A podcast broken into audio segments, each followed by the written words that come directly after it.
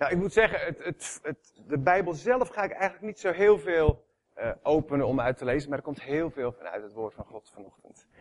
En uh, het, wordt ook niet de gemiddelde preek, maar ik ben benieuwd uh, hoe we het met elkaar gewoon gaan, gaan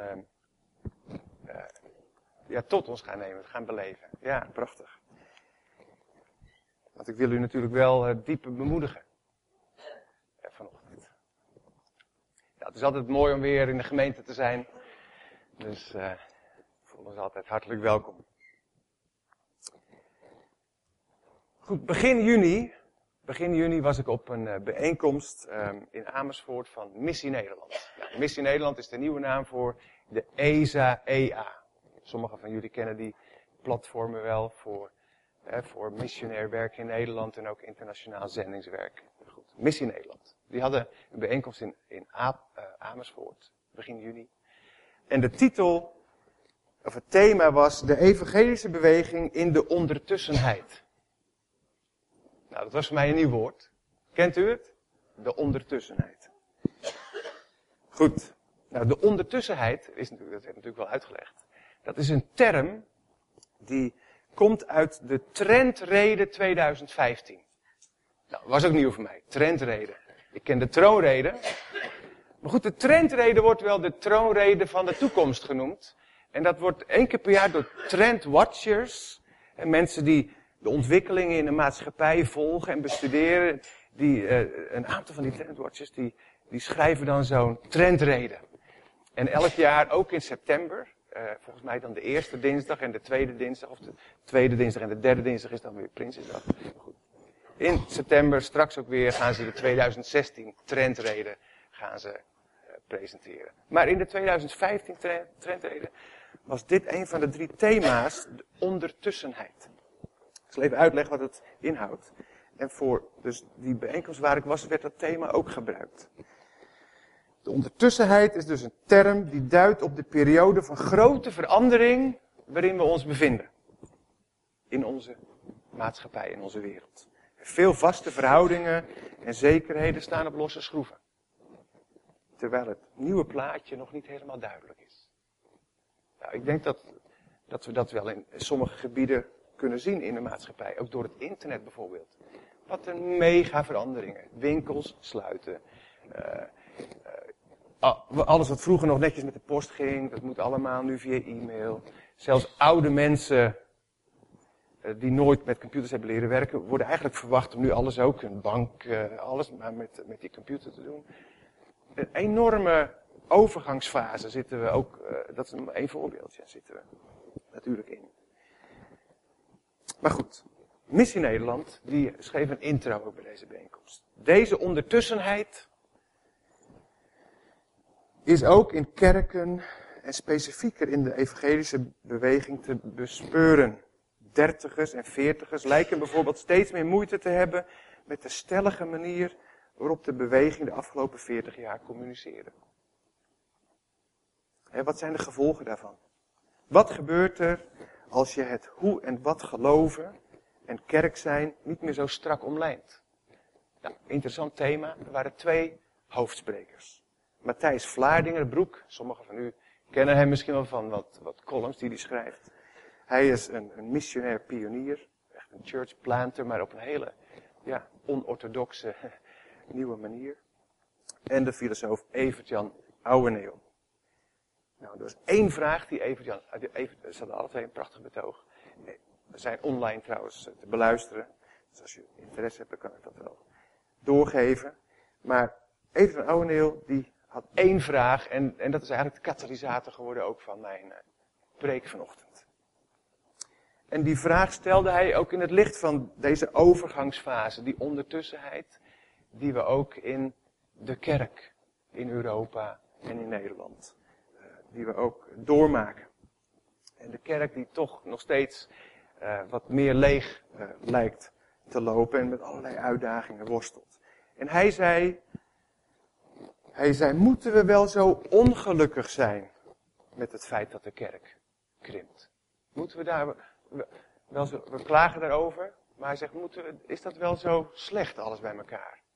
Uh, en ik geloof dat hij daar een heel mooi punt had. Hij zei, vroeger in Europa, ook in Nederland, had de kerk enorm veel macht. Economische macht, politieke macht, culturele macht. Veel mensen hadden groot voordeel bij het deel zijn van de kerk. En misschien hadden ze wel daardoor klanten in hun winkel. Opdrachten voor hun bedrijf. Stemmen voor hun politieke positie.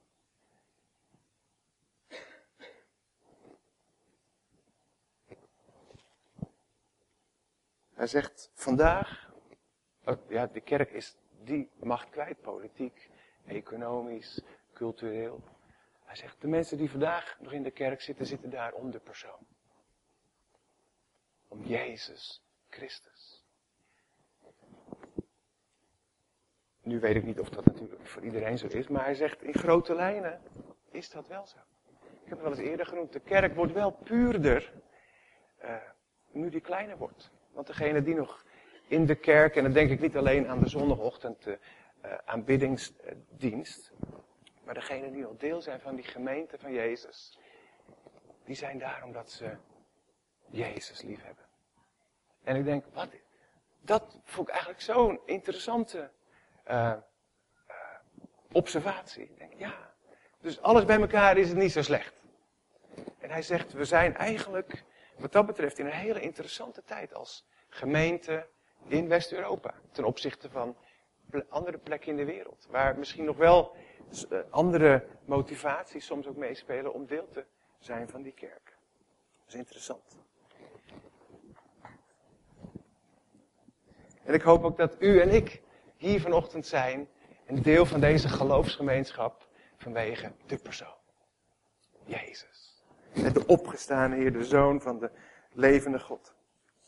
Ik word altijd enthousiast over hem. Als je bedenkt wie hij is, wat hij voor ons heeft gedaan, wat hij nog steeds voor ons doet. Ik hoorde pas ook een hele mooie korte definitie van gemeente, van kerk. Daar, is, er wordt van alles over gezegd en gedacht. Dus van een collega van uit Engeland. Die zei, de kerk, met een hoofdletter dan, hè, K, de kerk, dus niet de lokale, maar de kerk. Ja, dat kun je ook trouwens uh, natuurlijk wel op lokaal betrekken, betrekken. De kerk is mensen die samen Jezus gehoorzamen. De kerk, de gemeente, is mensen die samen, samen Jezus gehoorzamen. Ik vond het mooi, er is, er is en wordt veel aan toegevoegd. Maar het helpt niet altijd voor die kerk om het lichaam van Christus te kunnen zijn. Maar mensen die samen Jezus gehoorzamen. Ik denk het ook erg belangrijk, hè? we geloven het allemaal wel, dat, dat de kerk meer een organisme is en minder een organisatie. Maar ook dat we onze ogen moeten openhouden voor het feit dat waarheid, wat natuurlijk heel groot goed is, ook in de kerk, geen concept is, maar een persoon. Waarheid is geen concept, maar een persoon. En zelfs de feilloze Bijbel, hè, van kaft tot kaft, is niet de volledige waarheid. Hè? Het is wel allemaal waar en waarachtig en goed en, en, en wat een geweldige openbaring van God, van Jezus. Maar dit is niet alles wat er is. De waarheid is een persoon.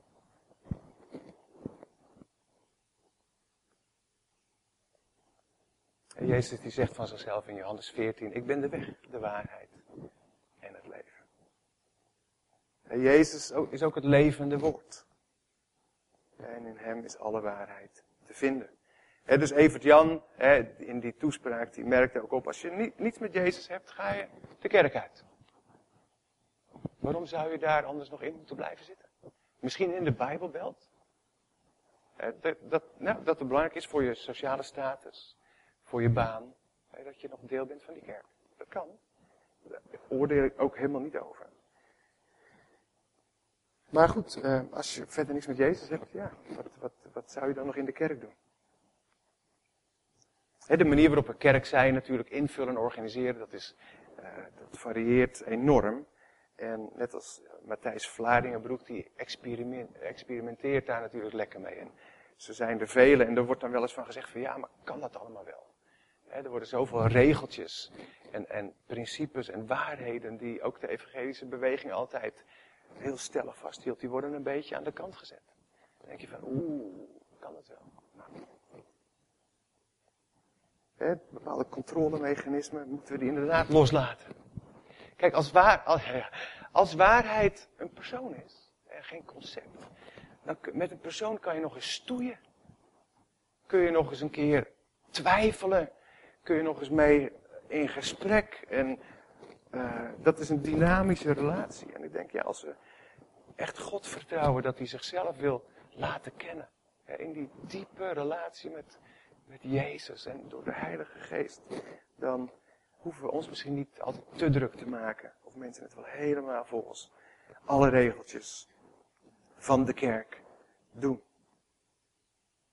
Goed, we willen van Hem leren, van Jezus Christus. En als we zien hoe Hij uh, uh, mensen in, zijn, in de tijd dat hij op aarde wandelde, uh, discipelde, dan is er zoveel moois van Hem te leren.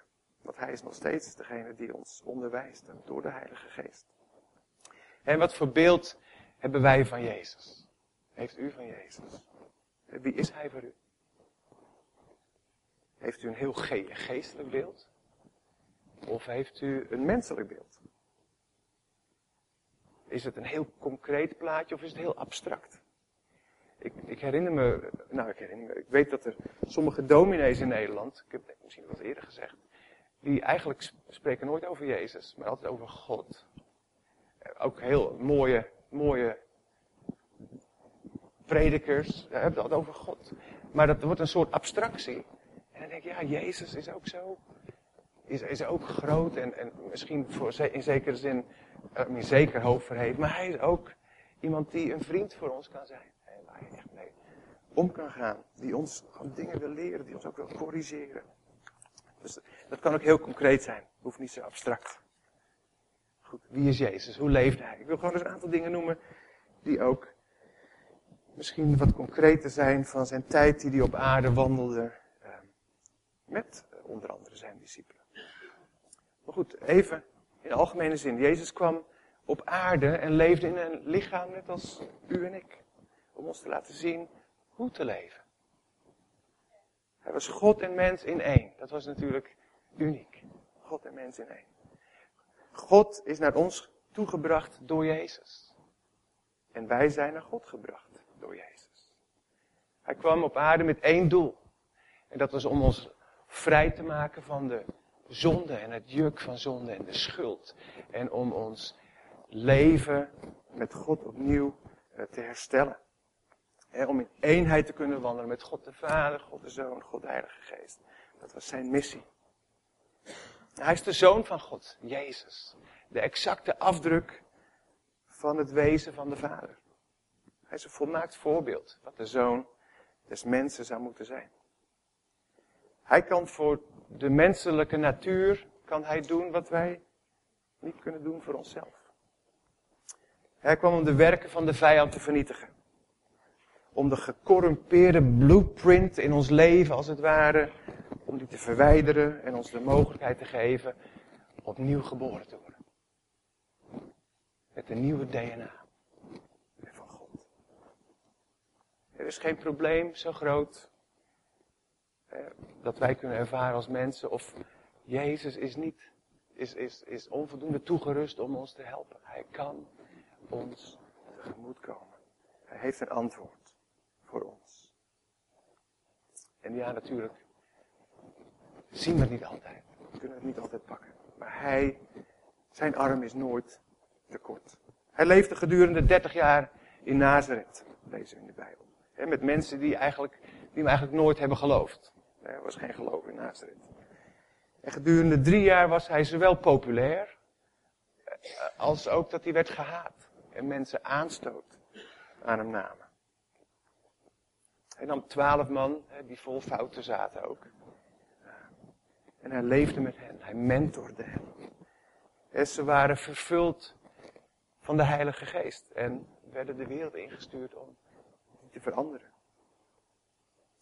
Hij predikte het koninkrijk. Hij deed evangelisatie. Hij deed ook training. Hij gaf veel onderwijs. En hij deed werken van barmhartigheid. Hij genas de zieken, wekte doden op. Voorzag in dingen die nodig waren. Hij was het volmaakte voorbeeld van leiderschap. Hij had de vijfvoudige bediening als het ware in een perfecte balans in zijn leven. Prachtig. Maar heel duidelijk was hij natuurlijk ook een leraar. Hij was een profeet. Hij was een leider. En hij, hij, hij, hij leefde ook uit, of voor, wat hij onderwees. Hij was doortastend, Jezus. En hij keek naar de vraag achter de vraag. Hij kon, hij kon doorgronden hè, wat iemands gedachten waren. Prachtig. Hij creëerde een klimaat waar ook vragen gesteld mochten worden. Wat prachtig ook als leider, om dat als voorbeeld in Jezus te zien. Hij was zich ook bewust van de ego's en de zwakte van zijn discipelen. Goed, het ontmoedigde hem niet. Hij onderwezen. Hij nam ze, als het ware, mee op sleeptouw.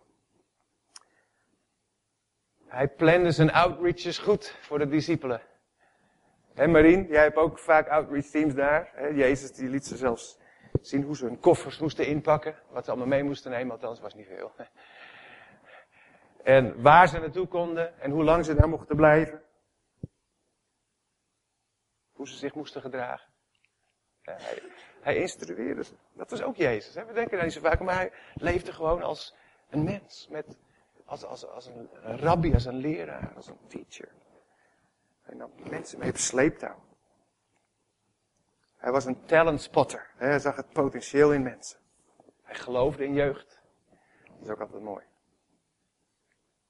Die waren allemaal nog niet zo oud hoor, die discipelen van hem. Hij betrok zowel mensen die hadden gestudeerd en ook mensen die niet hadden gestudeerd. Dat maakte voor hem niet uit.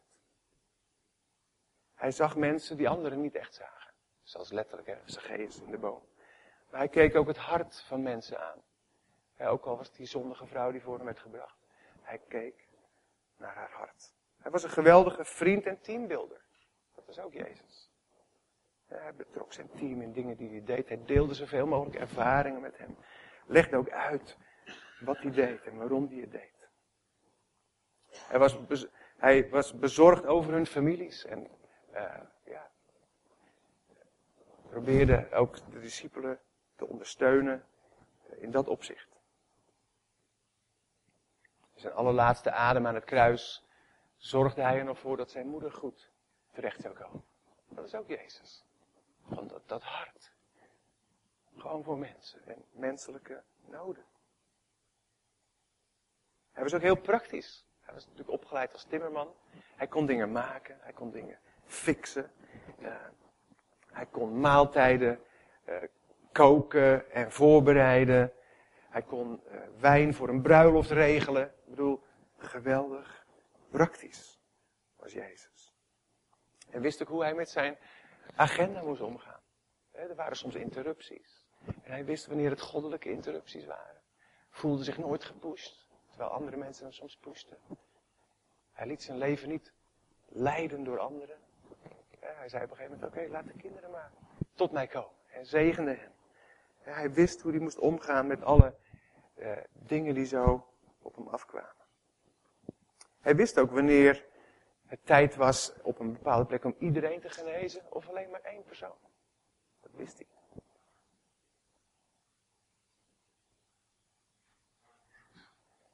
Hij wist wanneer het tijd was om echt het koninkrijk te prediken of wanneer het tijd was om mensen te genezen. Of gewoon één op één. Mensen te trainen, te onderwijzen.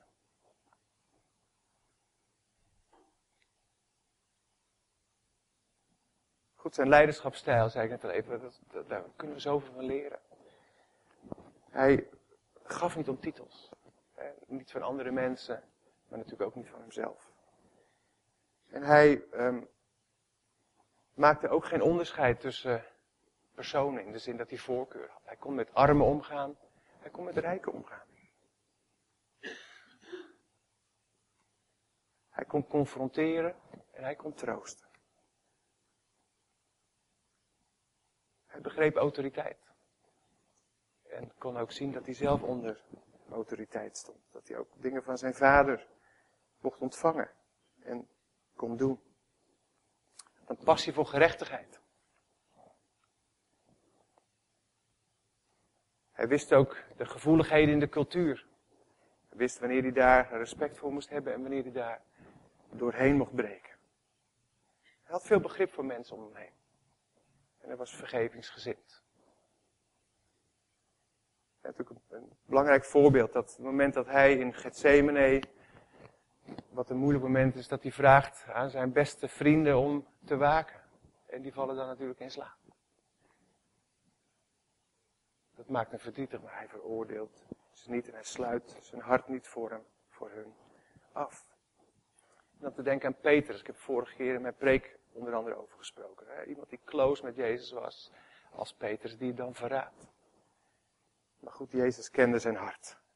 En geloofde in hem. Hij gaf hem de kans om hersteld te worden en de opdracht om de wereld in te gaan. Er zijn zoveel dingen die we gewoon kunnen zien uit het leven van Jezus. Hoe hij wandelde met zijn leerlingen. Wat hij deed. Wat hij niet deed. Wat geweldig. Heel concreet plaatje krijgen we erbij. We kunnen veel dingen gewoon uithalen. Mooie principes. Is natuurlijk veel meer te kennen van Jezus. De hele Bijbel is in feite een openbaring van Jezus, de Christus.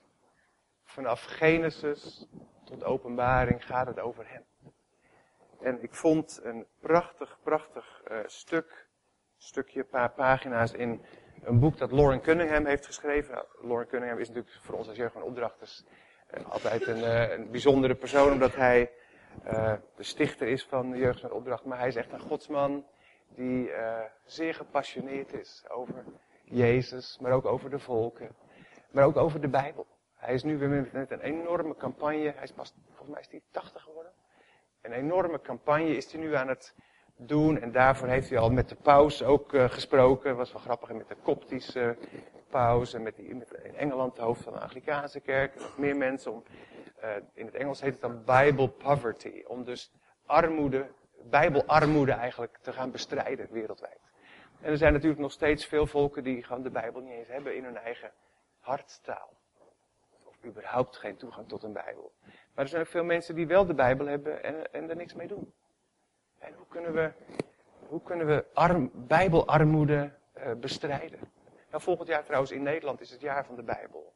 Uh, dat heeft niks met jeugd opdracht te maken. Er is binnenkort een bijeenkomst over waar ik bij zal zijn. Dat wordt door Revo 500 wordt dat geïnitieerd. En dat is een club die uh, ook betrokken is bij allerlei grote jubilea van zoveel honderd jaar na bijvoorbeeld de Reformatie en zoveel honderd jaar na Erasmus enzovoort. Volgend jaar, jaar van de Bijbel. Maar goed, dit boek gaat ook over de Bijbel. The book that transforms nations. Het boek dat landen verandert. En Lauren is ook echt een, iemand die over de hervorming van de samenleving hè, gelooft dat het koninkrijk van God ook relevant is voor, hè, om hele maatschappijen te veranderen. Maar in één hoofdstuk van dit boek schrijft hij over de openbaring van Jezus in elk boek van de Bijbel. Vertaald, ik wil dat gewoon eens, eens uh, voorlezen voor je. En degene die uh, misschien wat meer de Bijbel hebben bestudeerd of bestuderen, die zullen waarschijnlijk heel veel dingen herkennen. Als het gaat om hoe, hoe Christus, hoe Jezus in een bepaald Bijbelboek zichzelf laat zien. Uh, en misschien dat anderen van u dat wat minder herkennen, maar laat het maar tot u komen. En um, ja, feitelijk gaat het nu over Jezus. Hè? Het is het woord in het woord. Niet alleen maar in de evangelie. Maar eigenlijk door de hele Bijbel heen. Dus het is feitelijk letterlijk eh, hoe hij dat schrijft ergens in het boek. Jezus, het levende woord, is de schepper van Genesis. Dat staat letterlijk ergens anders in de Bijbel, hè, dat hij uh, de schepper is. Maar hij is de schepper van Genesis, de bevrijder van Exodus. Hij is de hoge priester van Leviticus. Hij is de goede spion, verkenner van Numeri. Hij, Jezus, is de wetgever van Deuteronomium. Hij is de overwinnaar van het boek Jozua. De rechtvaardige rechter uit Richteren. En de bloedverwant verlosser in het boek Rut. Probeer u gewoon maar eens voor te stellen hoe Jezus door de eeuwen heen betrokken is geweest in de geschiedenis. Niet alleen maar vanaf zijn geboorte als mens. Hij was er altijd. Hij is de rechtvaardige rechter. Oh, dat heb ik al gelezen. Uh, Jezus is de tweede David in 1 en 2 Samuel. De koning der koningen in 1 en 2 koningen. En in 1 en 2 kronieken is hij de archivaris. De recordkeeper. Prachtig. Hij is de tempelbouwer van Ezra. Hij is de bouwer van onze muur van bescherming in Nehemia. Hij is de koning die zijn volk redt in Esther. In Job is hij de verlosser die leeft. Die een dubbele zegen geeft nadat Satan ons heeft beroofd. Hij is het voorwerp van onze lofprijs en aanbidding in het boek Psalmen. Hij is de wijsheid in spreuken. De grote prediker in prediker. De minnaar van onze zielen in hooglied. Jezus is de hoogverheven koning van Jezaja met de heerschappij op zijn schouders. En toch is hij ook de leidende dienstknecht. Die wordt geslagen en voor ons sterft. Hij is de wenende profeet van Jeremia. Met een gebroken hart over de zonde van zijn volk. Hij is de tranen van God in klaagliederen. In Ezekiel valt de profeet bewegingsloos voor Jezus, die, die, die eruit zag als een gepolijst brons. In Daniel is hij de vierde man in de brandende oven. En de steen niet met mensenhanden gemaakt. Die de koninkrijken van de wereld verwoest. Jezus is de echtgenoot met het gebroken hart. In het boek Hosea. Herkent u sommige dingen? Hij is de late regen die in Joel wordt beloofd. Hij is de waterval van gerechtigheid die in Amos van boven naar beneden stroomt. In Obadja is hij de heerser en rechter over de volken. Hij is de God van de tweede kans in het boek Jona. In Micha doet hij recht, betracht hij trouw en gaat hij nederig de weg van zijn God. In Nahum is hij de toren van God. Hij schrijft de visie op en maakt het helder in Habakkuk. En we worden beloofd dat de kennis van Jezus, de heerlijkheid van God, de aarde zal bedekken, zoals de wateren de zee. Hij zingt over ons met vreugde in Sefania. Hij is de toekomstige heerlijkheid van Haggai en degene die naties schudt. In Zacharia is hij degene die het kleed van de hoge priester reinigt. En tot ons zegt, het is niet door kracht noch door geweld, maar door mijn geest. In Malachi brengt Jezus de generaties samen. Vaders naar de zonen en zonen naar de vaders. Gaan we naar het Nieuwe Testament. In Matthäus is hij de Messias. In Marcus de opperste bevelhebber. In Lucas de zoon des mensen. En in Johannes de zoon hij is de bouwer en het hoofd van de gemeente in handelingen.